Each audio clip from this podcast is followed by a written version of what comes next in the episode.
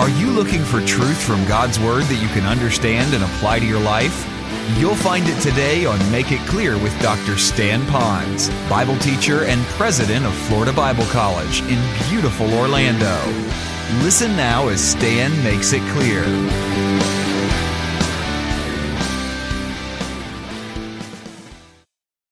And engage them to correct them. Oddly enough, in this one passage, it doesn't say to do that. Other times, it does say to speak forth the truth, etc. But in this situation, it's a little different. Now, look up here. Let me see if I can clearly explain it. When you have someone that is so solid in what they want to teach, and they are rock solid in that, and they're causing divisions by what they're saying in your midst, then it says get away from them. If they're on the outside of your fellowship, you might want to engage them. And I say might, but be very, very careful if you do. If they're teaching ignorantly, they're not causing divisions, they're just ignorant in their truth, what do you do? You engage them. Where's my model on that? Same chapter. Aquila and Priscilla had a man who was teaching doctrine that was different than what Paul was teaching. Aquila and Priscilla took that man, a great orator, a great speaker, Apollos, privately and taught him the word of God more accurately. Apollos was not one who dug his heels and this is what I believe, you're wrong, and I'm going to teach you guys how wrong you were. He was very teachable and he listened to Aquila and Priscilla. And later on, if you follow Apollos' life, you're going to see that he clarified his doctrine and he made a much better approach to it because it was more correct and clear. Now, that being said, be very careful with those who are around you. Turn away from them. For those of you that are not knowledgeable in that other doctrine, or maybe even in your own yet, be very careful not to engage them. Stay where you're safe. Then it says, For such men are slaves. Those that are teaching the false teaching, they're slaves, but they're not slaves to the Lord. What are they a slave to? Their own appetites. We would say their own desires, their own passions. They've got another agenda, they have another motive and it's all about them. And it says, and by their smooth talking and their flattery speech. In other words, they're great wordsmiths. They have a lot of surround sound and technicolor in what they're presenting. They deceive the hearts of the unsuspecting. That would be those of you who are hearing my message but not listening to it so much. You might be hearing this and, okay, Stan, get to the next point. This is kind of, ooh, that's kind of icky right here that would be ones who are unlearned, that are not really paying attention to the seriousness of this. You're unsuspecting. That means it can come in so subtly. Then it says, For the report of your obedience has reached to all. Therefore, I'm rejoicing over you all. Notice how he gives them the warning, then he reminds them how good they're doing. But I want you to be wise to what is good and innocent to what is evil. Now, we'll always be sinful, but innocent to what is evil means this. Means simply, this is very important. You don't have to go into the sinful world and find out what they do and what they believe and how they live and live like them, act like them, embrace their values so you could reach them for Christ. You might be like them in the sense that I don't wear a coat and tie on Sunday because people look at me, and I'm weird, so I'm more like you. But on the other hand, not weird like you, that sounded crazy? No, you'll be weird like me. All right, so anyway, back to this. But the point of the matter is, those are surfacey issues. They are not doctrinal. They're not mind thinking. They're not thinking issues. That we can change with. But when we deal with the doctrine part, we have to be very, very careful of that. And so he says, in those situations, when we come into the evil world, we don't have to know the evil world. Some people say, well, in order to see how bad pornography is, I need to look at pornography. If I'm going to work with men's ministry, I've got to go drinking with them. I don't think that that's necessary. And that's what he's saying here. Be ignorant of the evil that's out there. Don't have to know it all to be able to reach them. I like what another guy said. He says, You don't have to be a horse to judge a horse show. I think you got what I'm saying there. Now, the real issue would be why, why is this important? One reason is, is because when you get into their world and you start being like them, you're not spiritually protected. You kind of put yourself underneath and around a lot of satanic false teaching and that could really play a number on you, even emotionally. It'll affect you. You'll start really questioning things. You start having doubts, and now you not know what to do. And so now you try, and now you're all confused. And when you're all confused, and what's the best thing to do is get away from anything that brings you confusion. And all that does is it pushes you further away from what the truth is, and you're out here in la la land, and you're not able to grow. And he says, don't do that. But there's also another reason. Sometimes when you immerse yourself trying to work with those who already are so committed to what they believe and they don't want to learn and they're causing divisions, you could be wasting time and energy from a world that desperately says, Please tell me the truth. I'm ignorant. I just want to know the truth. Please help me. and come out there and try to reach them for Christ. So keep a couple of these things in mind and just be careful that sometimes they'll have a lot of smooth talking and uh, they like to deceive us. So we want to have the proper balance. Well, let's go to number three. This kind of brings us almost to the end of the chapter, doesn't it? He says, Give greetings from others. And I like that. He now says, Timothy, Lucius, Jason, Sosipater, Tertius, Erastus, Gaius, Quartus, all a bunch of names. I described who they were. But as I look at that, here's what I'm looking at I'm looking at a group of guys that were with Paul in one location, and he's remembering them as well to greet the others. So here's what's happening. Watch up here. It's not, you got the Christians up here that are over in Rome, and you got Paul. He's looking like the good guy because he remembers everybody, so it's all about Paul. No, what he's doing is he's saying, you know what? I'm going to drag all these other great guys and I'm going to have them meet you as well. And perhaps it's quite possible that the group in Rome knew these guys in Corinth and he was letting them know that we're all on the same team. We're all one team, one dream, working together for the same purpose. And I'm uniting all these people together as best as we could.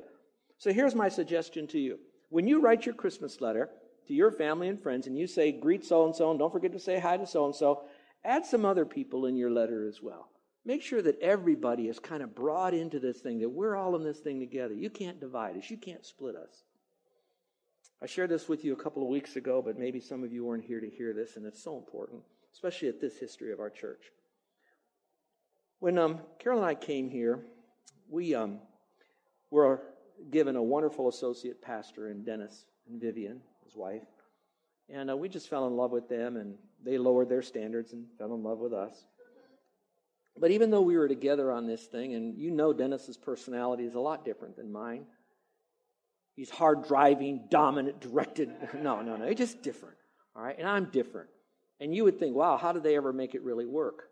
Christ, love, mercy from Him, grace, all of that. And I'm saying all that to say this. A couple of years into that relationship of serving together here, I uh, had someone come to our to, to me who'd been a part of a church that had a lot of dissension in it, a lot of yan, yan, yan, yan, a lot of different groups and schisms, and and real respect for one pastor, not so much for another. And you know how that, that happens. If you've ever been in a church like that and you're new, hey, it happens in churches. It's a family, God says. It shouldn't be that way, but it is. But say, how come we don't see that here? Oh, it doesn't mean that there was not people who loved Dennis and loved me. But the reason there wasn't these splits and divisions and this, that, and the other is because of this. Listen very carefully. It's because Dennis and I, we respected one another privately and publicly. Whatever things we disagreed with, we disagreed with it in a very private place. We talked it out and got into the unity room together. Um, and then we learned and we moved forward to it with it. So together, so when a husband and a wife, or better yet, a mom and a dad are united on all those essential issues and are constantly affirming one another, it brings peace and comfort. It brings security and safety in the family. And that's what's going to happen here, long after I'm gone, as we see these two men come together and work together. And I, I, I, have, a, I have a model for that. I have the Apostle Paul.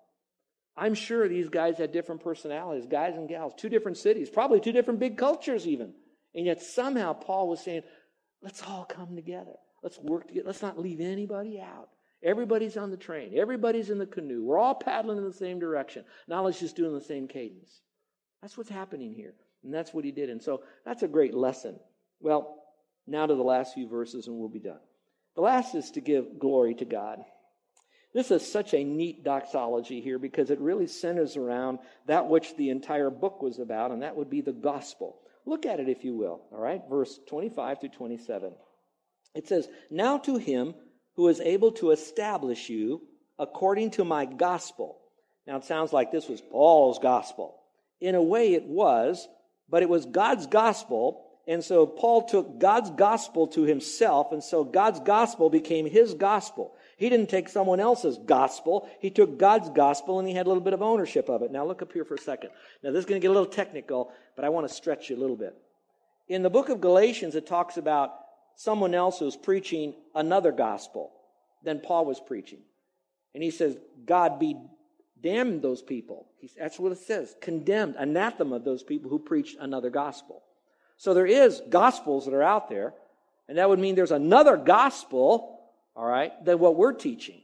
And Paul is saying, This is my gospel. But he goes a little bit further to make sure it's not just about him. And he says, And the preaching of Jesus Christ. The gospel is the good news. That's what the word gospel means. What is the gospel? It's the death and resurrection of Christ. That's the gospel. That's his gospel. He's not going to preach someone else's message for salvation that lends, uh, tends to lend the person to hell. It's his gospel. And what is it? The preaching of Christ. Who's going to present Christ, the center of the gospel. And then he says, according to the revelation of the mystery, which has been kept secret for so long, so many ages, but is now made known. Manifest is the word made known. Now it's kind of revealed to everybody by the scriptures of the prophets, the writings of the prophets. So, in other words, it isn't something that began in Jerusalem when Pentecost happened, when the church started a few decades ago, he's saying. This is all the way back to the Old Testament Jewish people. They were all talking about this if they know their scriptures, because in the scriptures was pointing everybody to Christ, the Lamb of God, to take away the sin of the world. All right, then it says, according to the commandment of the eternal God. So it's not just Jesus starting this on his own. This all came from a bigger source, in a sense, we're saying, from God. I'm not saying Jesus wasn't God, but I'm saying this thing came even before the God man came to this earth in Christ. And it's been made known to all the nations at that time, leading to the obedience of faith. It doesn't mean you work for your salvation, it just means the obedience of faith means when Jesus says, He that believes on me has everlasting life, it's like a command.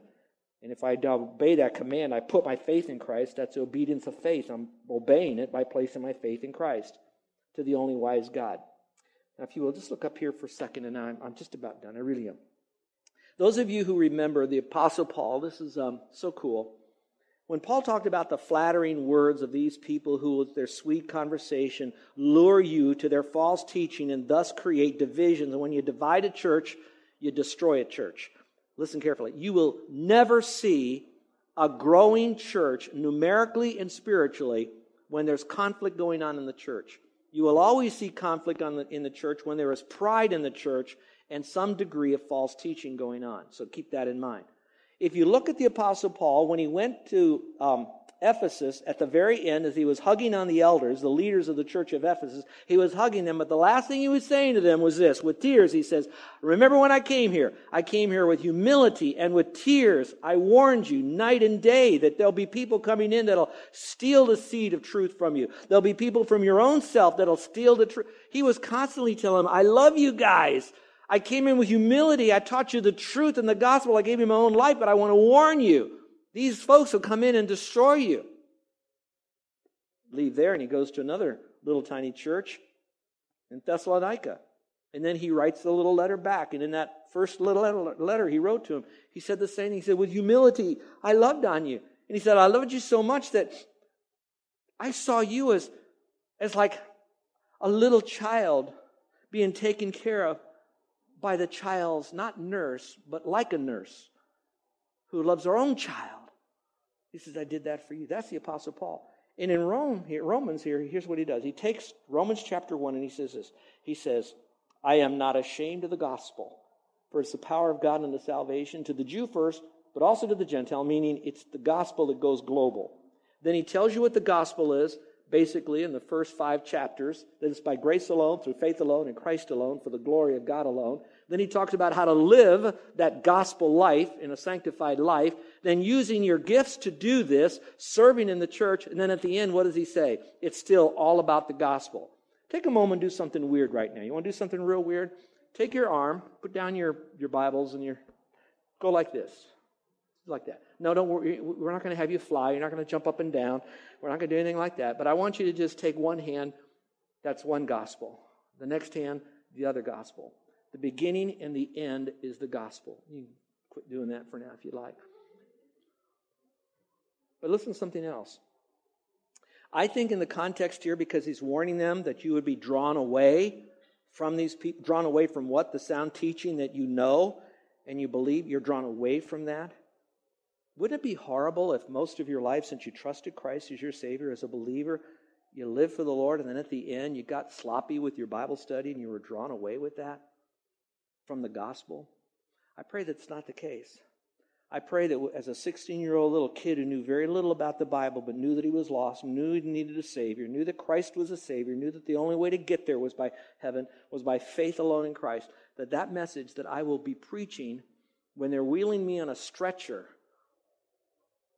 at the very end of my life, the last words that I could say would be, the gospel.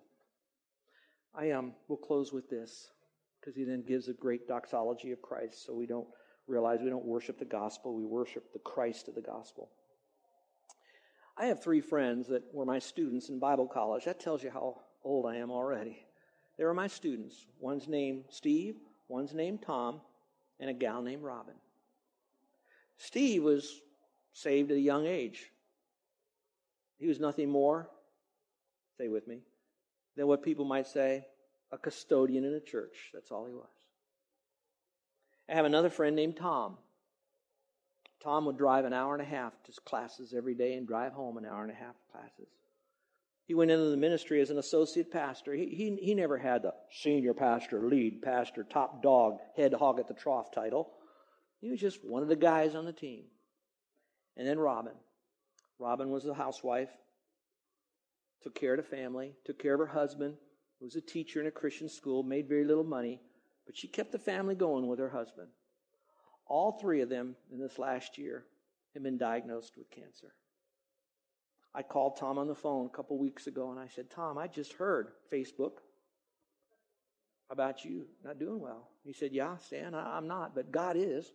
Right off the bat, God is. And he said, You know, um, I have prostate cancer. It's moved into my bones. I've done everything that I possibly can. I'm, they're mainlining as much as they can, but really, there's, apart from a miracle, there's, there's, there's just no hope. And he says, I'm in a wheelchair most of the time. I will go from a chair or wheelchair to another chair with a cane. My church is so good to me, they let me come to the staff meetings. I do come to prayer meetings about all that I have the strength for. And he says, Because I want to go out telling people about Jesus. And then he took up 20 minutes of my time about people he was sharing the gospel with that were all in the medical field that are dealing with him. So he says, That's now my mission field. He began with the gospel, Romans 1. He is going to end his life with the gospel. Steve, interesting enough, this little guy, I remember him when he was in our, I was dean of men, so I knew the guys, didn't know much about the gals, but as dean of men at the Bible college, he was in my office all the time because he was one of those, if I say this in love, please realize I don't know how to say this better. He was a southern hillbilly, okay? I don't have a negative feeling, but they're, they have a culture. And so he was in my office all the time trying to figure out everything and he would be in there. But he was as faithful as, as your best dog you could ever have. Nobody hated him. There was no drama around him. Everybody loved him. I've been following his saga for the last year with cancer. So I called him, or actually, I should say, he called me on Wednesday, and he said, Hey, Stan, I hear you're moving to Orlando. I live in Orlando. You're going to need some friends. I want to be your friend. I said, Really? But aren't you sick? He said, Yeah, I'm, I'm, I'm really sick, but I want to be your friend to the end. I said, Well, I, I could use all the friends I can get. Believe me, I can. And he said, Okay, when you come, we're going to get together. And I said, You bet. You're going to be in my life. He said, Pray for me because on Thursday I go back to get my final report. He never called me back after that. I saw him on Facebook. I like to read to you what he said. And this is a testimony to the gospel.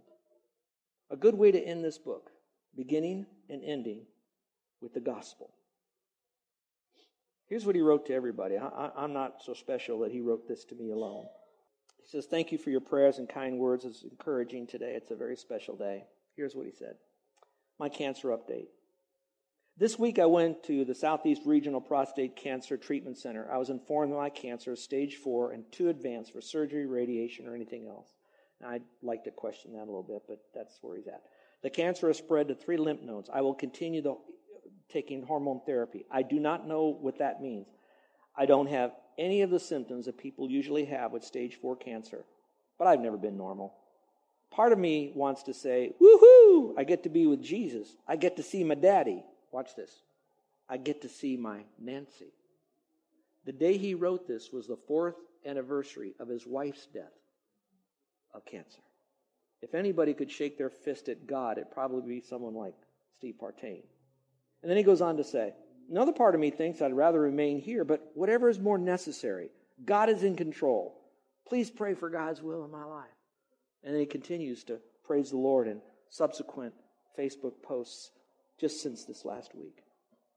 The only thing that could give a person that kind of a spirit that's sustaining in the midst of that kind of loss and tragedy is someone who began with the gospel, did not get sidetracked with false teachers that would steal his joy from him, but to stay with the gospel to the very end and to realize it's the Christ of the gospel that's the center of his life.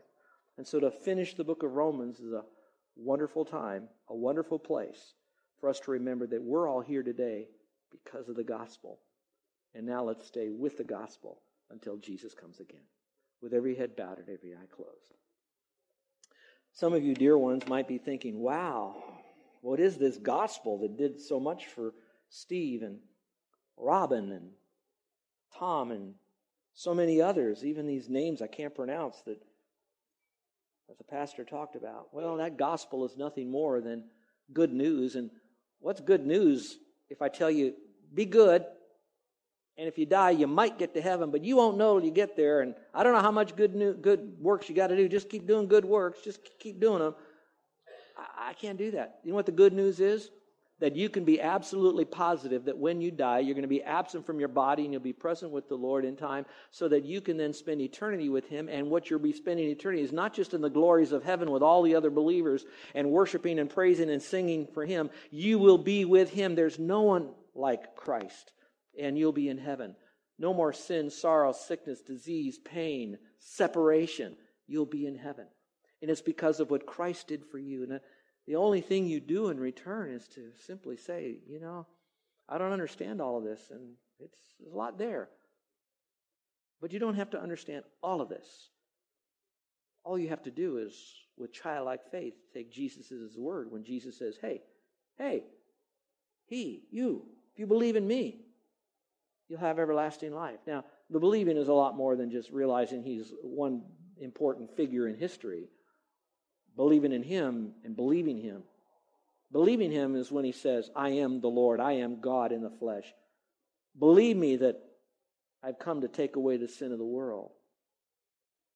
Believe him when he speaks after his resurrection alive to show you that, yes, he did die because that was the sin payment being made, but he did more than that. He rose again from the dead. You believe that. Now you depend upon him because he says if you trust in him, he'll forgive you of all sin. Now, there's no works in there. Is it? You hear any good works? You have to be baptized, join a church, stop this, start that? No, no, no, no. Do you have to believe? Yep, yep, yep. Is believe the only way? Absolutely. As one person says, it's the only work that's not a work to get to heaven. It's the obedience of trusting Christ.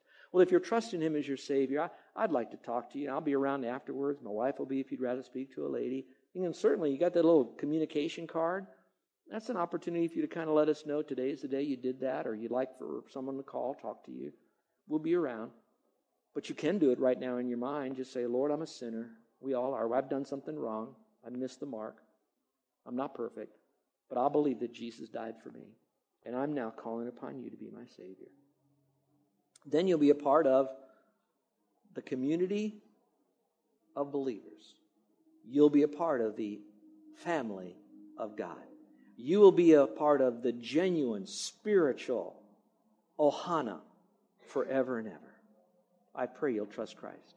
Begins with the gospel, ends with the gospel. And those of us who know Christ as Savior, it is worshiping the Christ of the gospel and communicating the gospel to a world that needs it.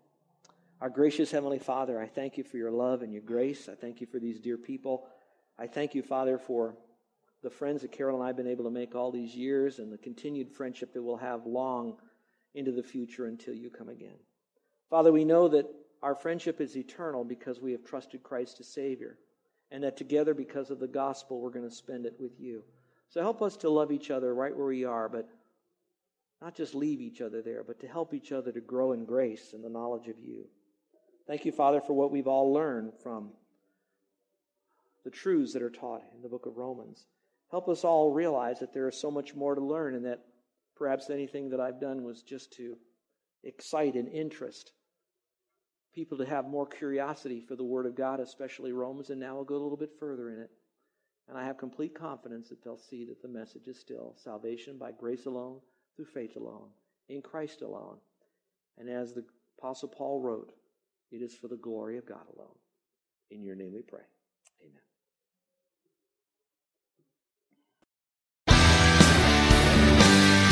You're listening to Make It Clear with the teaching of Dr. Stan Ponz, founder of Make It Clear Ministries and president of Florida Bible College in beautiful Orlando, Florida. Make It Clear is dedicated to taking the Word of God with clarity into every person's world. It is the support of listeners like you who make the ministry of Make It Clear possible. You can provide your tax deductible gift to Make It Clear online by going to makeitclear.org or you can mail your gift to Make It Clear. P.O. Box 607901, Orlando, Florida 32860. Thank you for helping us make it clear. If you would like to have Dr. Ponz speak at your church or event, please send us an email at tellmemore at makeitclear.org. Thank you, and remember to make it clear.